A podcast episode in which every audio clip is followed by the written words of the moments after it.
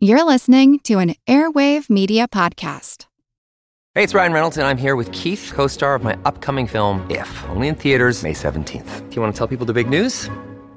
All right, I'll do it. Sign up now and you'll get unlimited for $15 a month in six months of Paramount Plus Essential Plan on us. Mintmobile.com slash switch. Upfront payment of $45 equivalent to $15 per month. Unlimited over 40 gigabytes per month. Face lower speeds. Videos at 480p. Active Mint customers by 531.24 get six months of Paramount Plus Essential Plan. Auto renews after six months. Offer ends May 31st, 2024. Separate Paramount Plus registration required. Terms and conditions apply if rated PG.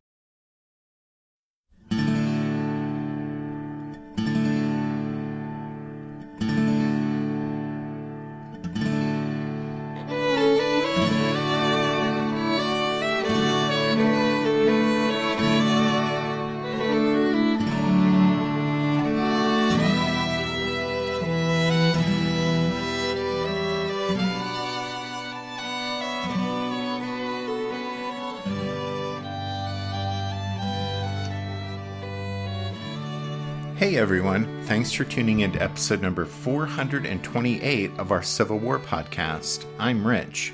And I'm Tracy. Hello, y'all. Welcome to the podcast. As y'all will recall, with last week's show, we talked about Braxton Bragg's decision to send James Longstreet up to Knoxville to have a go at Ambrose Burnside. And on the federal side, Ulysses S. Grant welcomed his buddy William Tecumseh Sherman to Chattanooga. Although Sherman's troops were still marching toward Chattanooga, we talked about how Grant was nevertheless more than glad to see Sherman himself, since he was a subordinate whom Grant trusted and who trusted him. Grant knew Sherman was a general who found ways to get things done rather than reasons they couldn't be done, which is probably one reason they got along so well, since that also perfectly described Grant himself. Grant was especially glad to see Sherman because he had little confidence in the abilities of the other two generals who were his other top subordinates at Chattanooga. Bringing reinforcements down from the Army of the Potomac, Fighting Joe Hooker also brought with him not only the albatross of his defeat at Chancellorsville, but a reputation for intrigue and backstabbing. As for George Thomas, Although he'd performed admirably at Chickamauga, he disappointed Grant a week before Sherman's arrival when Grant ordered Thomas to make an attack on the Confederate right at Chattanooga as a way to help relieve pressure on Burnside up at Knoxville. But Thomas had told Grant that there was no way he could launch such a strike, since his horses and mules, after weeks of near starvation at Chattanooga, were too weak to pull his wagons and artillery pieces. Such excuses frustrated Grant and lowered his opinion of Thomas. To Grant, George Thomas simply didn't have the hard driving, can do attitude that Grant had come to expect from his subordinates in the Army of the Tennessee out in Mississippi that had led to the capture of Vicksburg and the surrender of an entire Confederate army. As we said last week, Sherman, pushing on ahead of his troops, reached the federal supply base at Bridgeport in northeast Alabama on November 13th and reported to Grant by telegraph. Grant, eager to see him, told Sherman to hurry on to Chattanooga by steamboat by way of the Tennessee River. When Sherman arrived, Grant was delighted to see him, and the very next day, Grant, Sherman, George Thomas and Baldy Smith went out to ride the Army's lines and allow Sherman to view the terrain. We haven't talked about Baldy Smith in a few episodes, but as y'all will probably recall, Smith, as the Army of the Cumberland's chief engineer, had claimed the credit for planning the Browns Ferry operation and opening the Cracker Line. Exactly. In any case, Grant, Sherman, Thomas, and Smith agreed on a plan to launch a major attack and end the frustrating stalemate that had kept the Federals bottled up in Chattanooga. Sherman would bring his troops onto the scene following the same route that Hooker's force had used when they marched into Lookout Valley. Sherman would then fake toward the southern end of Lookout Mountain with a single division, then cross the Tennessee at Brown's Ferry and duck into the hills on the north bank of the river opposite Chattanooga. Out of the Confederate sight, Sherman would work his divisions around until they were opposite the north end of Missionary Ridge. To actually get across the river and approach Missionary Ridge, they would cross the Tennessee again on another set of pontoon bridges Baldy Smith would build. Once they crossed the river, Sherman's troops would strike the right flank of the rebel position at Chattanooga by attacking the north end of Missionary Ridge and roll up Bragg's lines from that direction. Such a course was especially desirable since both of Bragg's key railroads, the East Tennessee and Georgia, leading to Knoxville, and the Western and Atlantic, leading to Atlanta, both ran off to the east of Chattanooga and would be vulnerable to a blow struck at the Confederate right flank. Grant probably always intended to use Sherman and his veterans as his main strike force. As for George Thomas and his soldiers from the Army of the Cumberland, about whose morale Grant had his doubts, well, Grant would give them a secondary role. They were to make a great show of moving forward and threatening threatening the Confederate center along Missionary Ridge, directly in front of Chattanooga, but Grant never intended for Thomas and his soldiers to actually assault Missionary Ridge, which was obviously too formidable a position to attack frontally. While Sherman was slated to land the Federals' main blow against the Confederate right flank at the north end of Missionary Ridge, and while Thomas was putting on a show of force against the Confederate center, Thomas suggested Hooker assault and capture Lookout Mountain on the Confederate left. But Grant decided he had no need to capture that towering mass of earth and rock, and would rather have Hooker follow Sherman across the bridge at Brown's Ferry and then back across the one at Chattanooga, thus circumventing Chattanooga Creek and getting into a position to join Thomas in threatening the Confederate center. Sherman shared Grant's intense impatience to set the plan into motion as soon as possible and he hurried off to try to catch the steamboat back to Bridgeport that night. However, he missed it. When he learned the only other available vessel was a five man rowboat, he took that. With a detail of four soldiers at the oars, Sherman set off down the river. They rowed all night, with Sherman taking turns at an oar to spell the soldiers. At Shell Mound, he picked up a fresh crew of oarsmen and reached Bridgeport by daylight. Sherman's trip back to Bridgeport in a rowboat may make for a good story, but what exactly he thought he was accomplishing is open to debate, because nothing, not even his manic, restless energy, was going to be sufficient to speed his troops on their way. Crossing the Cumberlands with an army was a difficult enough undertaking, even in the best of weather, and by November the weather in southern Tennessee was anything but the best. Plodding through the barren and inhospitable mountains over muddy roads, Sherman's men suffered from hunger and fatigue. To complete their misery, cold, hard rains poured out of the leaden skies day after dreary day after his lead divisions got past Bridgeport, Sherman decided that his men had been on short rations long enough and directed that the supply wagons for each division should follow immediately in its rear, rather than having all the combat troops push on to Chattanooga and have the wagons follow as best they could through the mud. Well, Sherman's directive at least assured the men had moderate supplies of hardtack and salt pork each day, but it turned the last part of the march into a nightmare as countless wagons got stuck in the mud, and the infantry and artillery units became mixed up with them and slowed down by them. Meanwhile, at Knoxville, Burnside was growing increasingly anxious, and from Washington, a worried Halleck continued to bombard Grant with telegram after telegram urging him to do something about the worsening crisis in East Tennessee. For his part, Grant, at Chattanooga, was beside himself with impatience. As Sherman's formations finally started to arrive on the scene, George Thomas was forced to borrow some of Sherman's horses and mules to move a few of his cannon, since his own were indeed either dead or too weak to pull anything. It was obvious Sherman's divisions would be the only real maneuver capable units Grant could use for his offensive, and he therefore had no choice but to wait for them to finish slogging through the mud and arrive at Chattanooga. Grant had set November 21st as the original date for the opening of his attack, but because Sherman couldn't get into position in time, the operation had been postponed to the 22nd and then pushed back again to the 23rd. Despite his disappointment each time he had to postpone the attack, Grant admitted that, quote, Sherman has used almost superhuman effort to get up, end quote.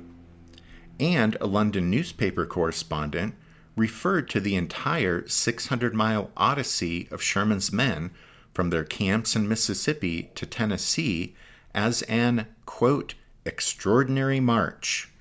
And so it was. But that was small consolation for an impatient Grant who had been chomping at the bit to attack the Confederates and put an end to the frustrating stalemate that had kept the Federals bottled up in Chattanooga.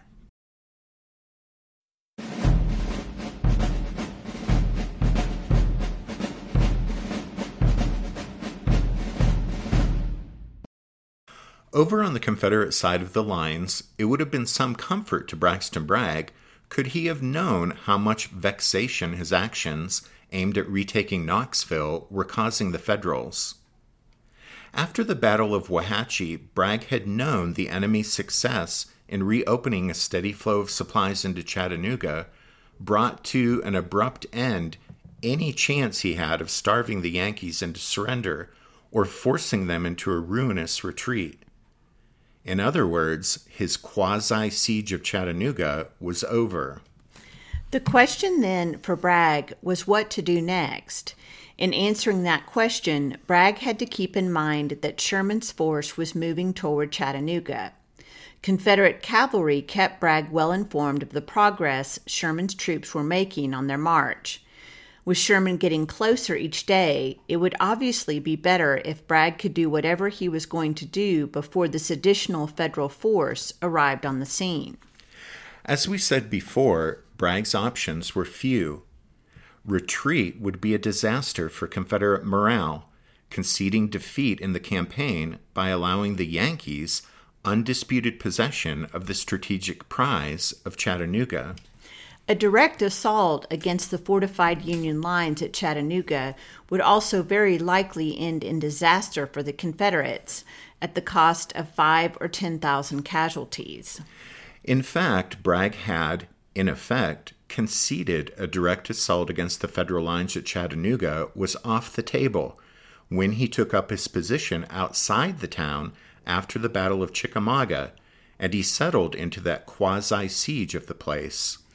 It would be almost equally pointless for Bragg to just leave his forces sitting on the high ground around Chattanooga and simply wait for Grant to attack him. Because, with the Federals now able to easily get supplies and reinforcements into Chattanooga, Grant could choose the time and place of his attack on the rebel lines, and Bragg could be sure that in that case the results wouldn't be to his liking. Bragg couldn't go back he couldn't go forward and he couldn't stand still. The only possible alternatives then were moves by either flank. However, a move around Grant's right flank, that is to the west, would take the Confederates directly into the path of Sherman's advancing force.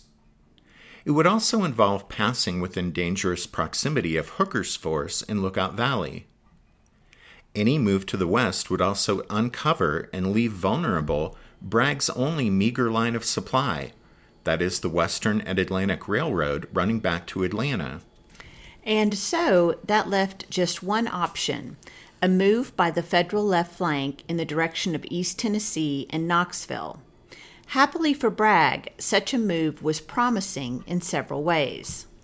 Whereas a move to the west would expose his own supply line, a move to the east would more effectively cover it.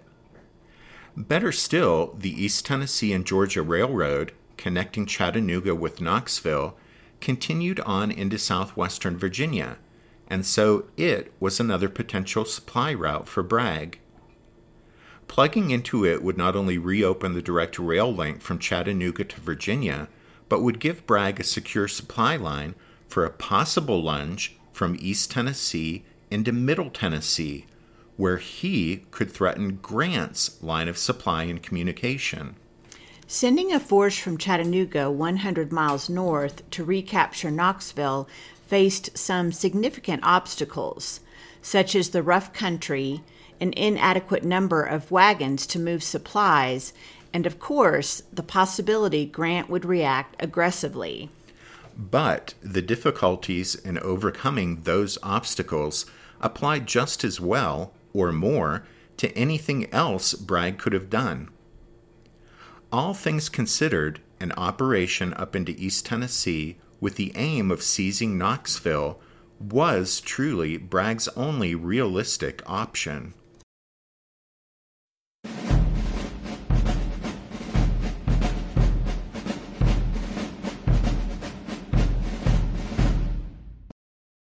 All that stood between Braxton Bragg and the realization of promising results was Ambrose Burnside and the 20,000 Federals of the Army of the Ohio.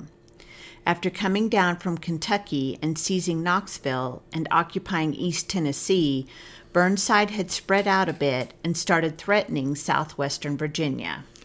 Naturally, that caused some alarm in Richmond, and the Confederate War Department had appealed to Bragg to do what he could and Bragg had. On October 17th, he'd dispatched Major General Carter Stevenson's division and two cavalry brigades to East Tennessee with orders, quote, to press vigorously toward Knoxville. Five days later, Bragg upped the ante by sending Brigadier General John K. Jackson's division to join Stevenson's force, bringing total Confederate strength in East Tennessee to about 11,000 men. By the by, this was the enemy pressure we talked about last episode that had prompted Grant to tell Sherman to cut loose of the railroad and to march as rapidly as possible to Chattanooga. Well, in any case, by the end of October, Burnside was reacting precisely as Bragg hoped he would by pulling back into the area directly around Knoxville. Burnside's logistical situation in East Tennessee had never been good, and he had been forced to maintain a large garrison at Cumberland Gap to guard his line of supply back to Kentucky. So now, under increasing Confederate pressure, as he pulled back into the area around Knoxville, he could only muster around 14,000 troops 2,000 of which were local men who had only recently signed up to fight for the Union.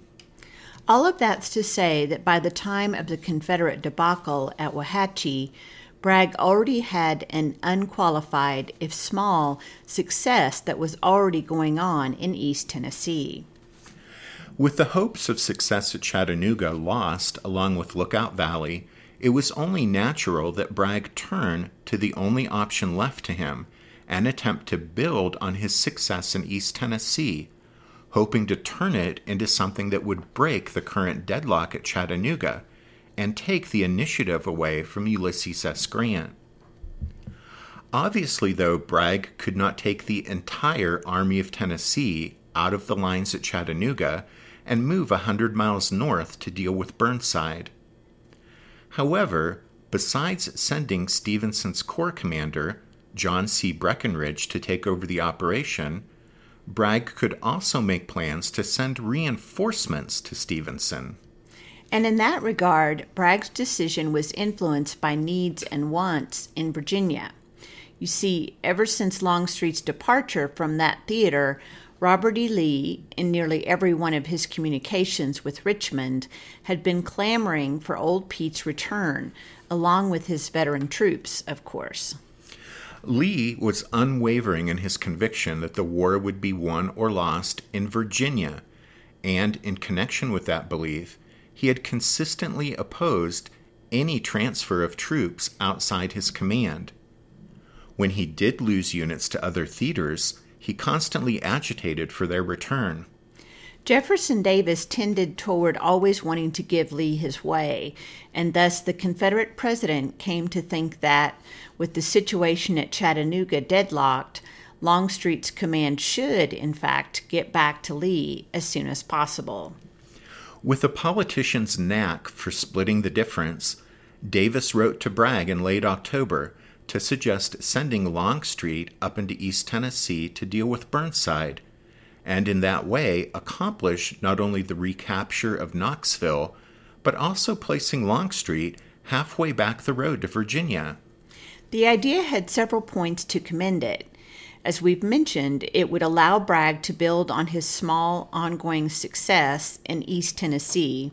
It would please Jefferson Davis and Robert E. Lee, and perhaps best of all, from Bragg's point of view, it would rid him of James Longstreet. If any further inducement had been needed to persuade Bragg to part with Longstreet, Davis promised to reinforce him with two brigades then stationed in Alabama. That would go a ways to making up for the reduction in manpower at Chattanooga that Bragg would suffer as a result of sending Longstreet off to deal with Burnside. But really, by that point, Bragg considered even the outright loss of the number of good soldiers in Longstreet's divisions to be a gain, since it meant he would also be rid of Longstreet himself.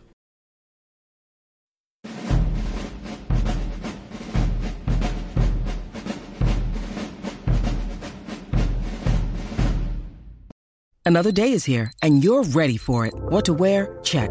Breakfast, lunch, and dinner? Check. Planning for what's next and how to save for it? That's where Bank of America can help. For your financial to-dos, Bank of America has experts ready to help get you closer to your goals. Get started at one of our local financial centers or 24-7 in our mobile banking app.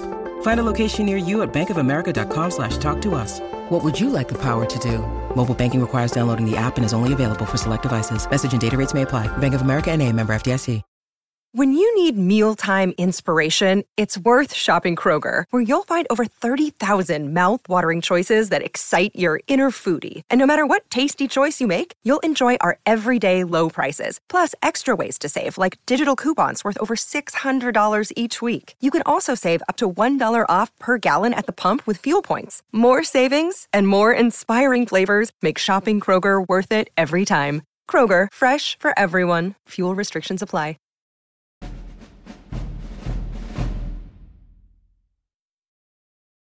On November 4th, Bragg issued the orders instructing Longstreet to proceed to East Tennessee, quote, to drive Burnside out, or better, to capture or destroy him.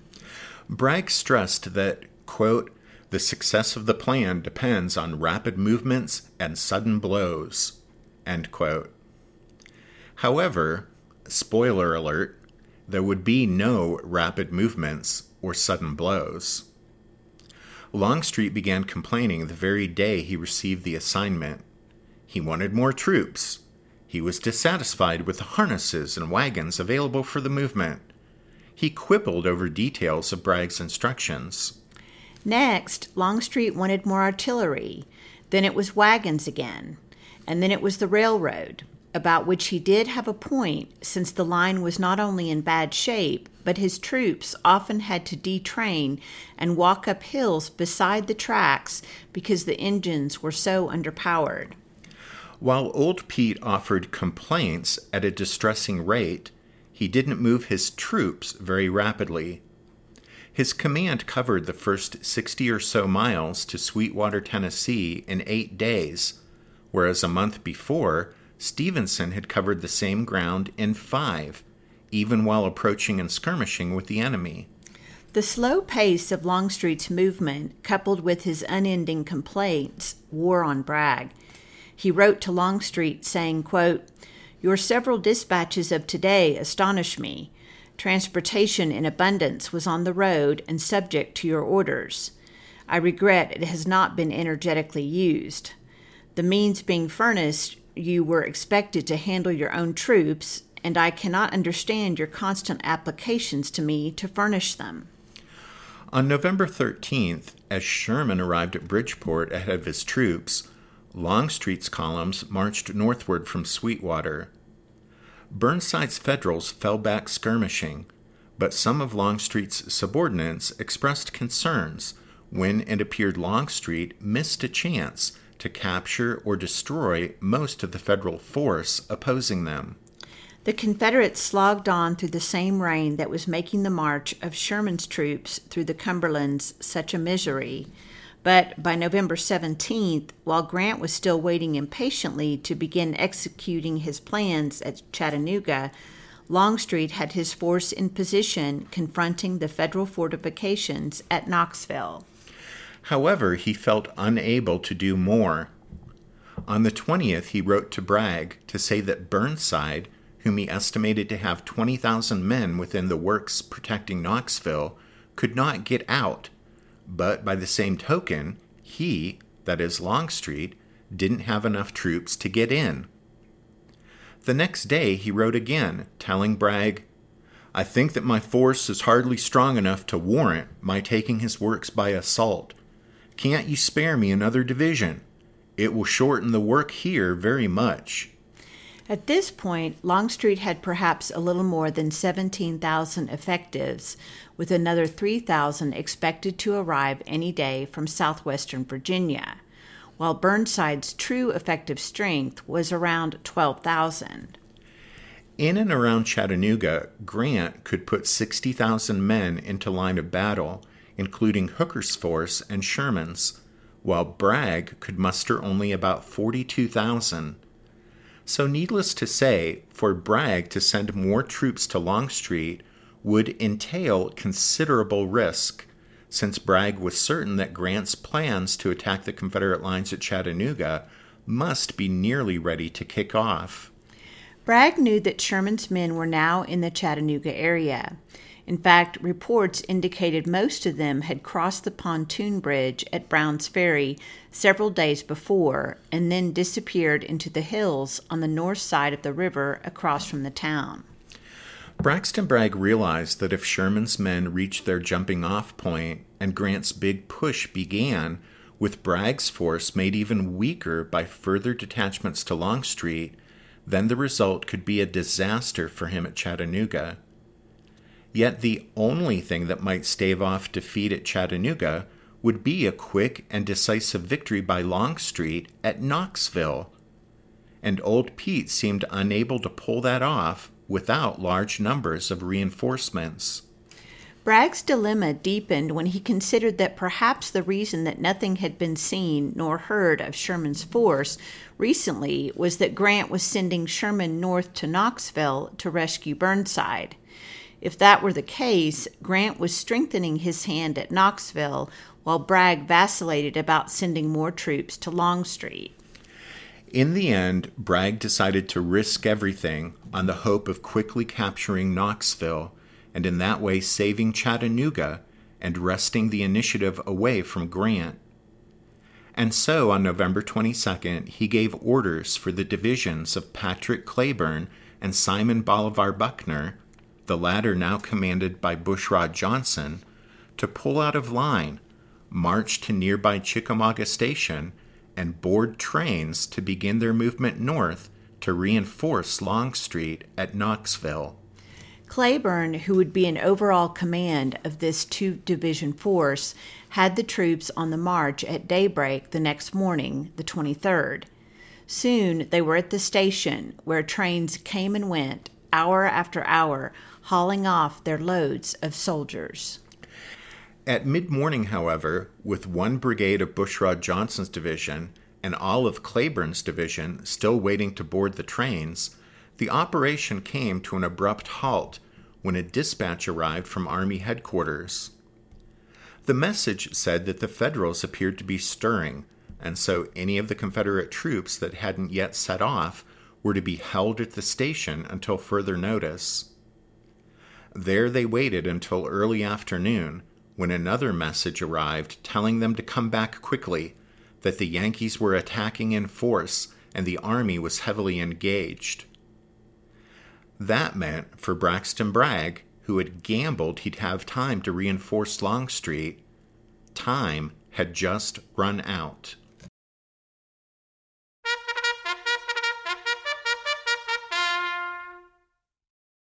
That means it's time for this episode's book recommendation. And our recommendation this time is In the Shadow of the Round Tops Longstreet's Countermarch, Johnston's Reconnaissance, and the Enduring Battles for the Memory of July 2nd, 1863 by Alan R. Thompson. Thompson's book obviously doesn't have anything to do with Chattanooga, although it does have to do with James Longstreet at Gettysburg. But it's just another book that was in our TBR pile, to be read pile, that we recently got around to reading and found it to be excellent. So we wanted to pass it along to all of you as a recommendation. Don't forget you can find a list of all of our book re- recommendations if you head over to the podcast website, which is www.civilwarpodcast.org. As we wrap up the show, we want to take a moment and thank the newest members of the Strawfoot Brigade for their support of the podcast. So, a big thanks to John W., Peter C., David N., and Nuisance Factor. And Henri Claude, James T., Hank D., and John H. And thanks to Nancy C. for her donation. Thanks to all of you for listening to this episode of the podcast. Rich and I do hope that you join us again next time, but until then, take care. Thanks, everyone. Bye.